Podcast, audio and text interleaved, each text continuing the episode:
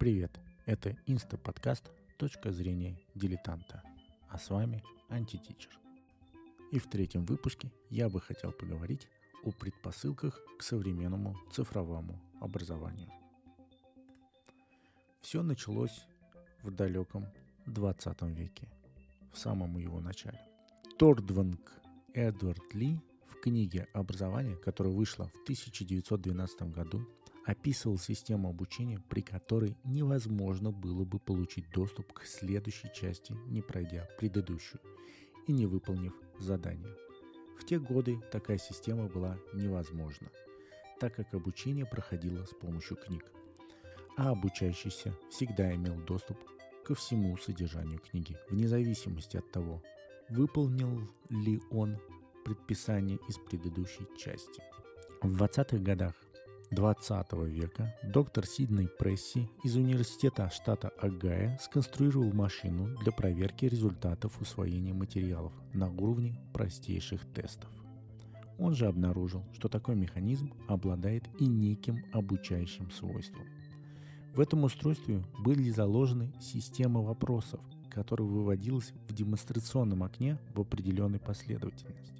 Учащийся должен был выбрать один из предложенных ответов и нажать соответствующую кнопку. Следующий вопрос возникал только в случае, если был дан верный ответ. Идеи Торндайква послужили основой для конкретной теории обучения в 50-х годах все того же 20 века.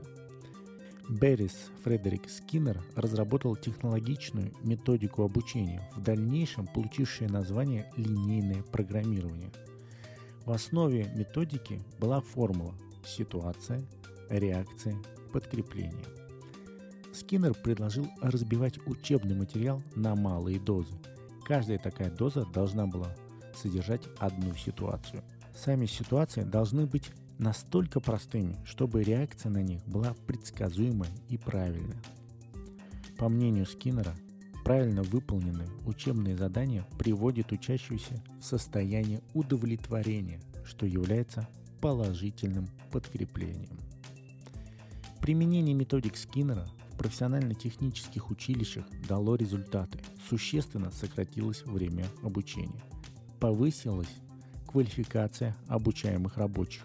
Однако обнаружились и недостатки методики, нудность и механичность, Правильность выполнения простых задач мотивирует лишь в начале обучения.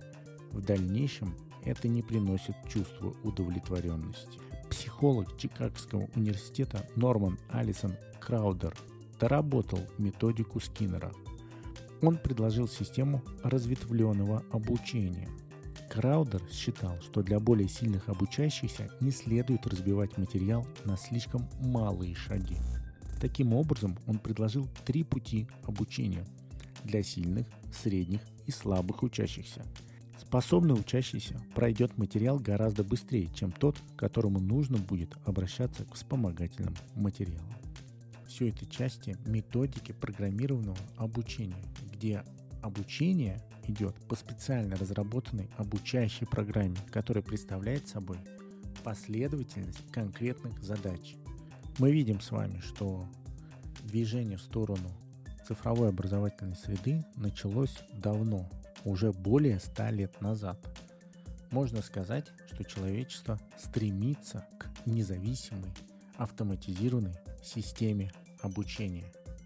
Вот такое мое дилетантское мнение. А с вами был Антитичер. Подписывайтесь и обязательно комментируйте.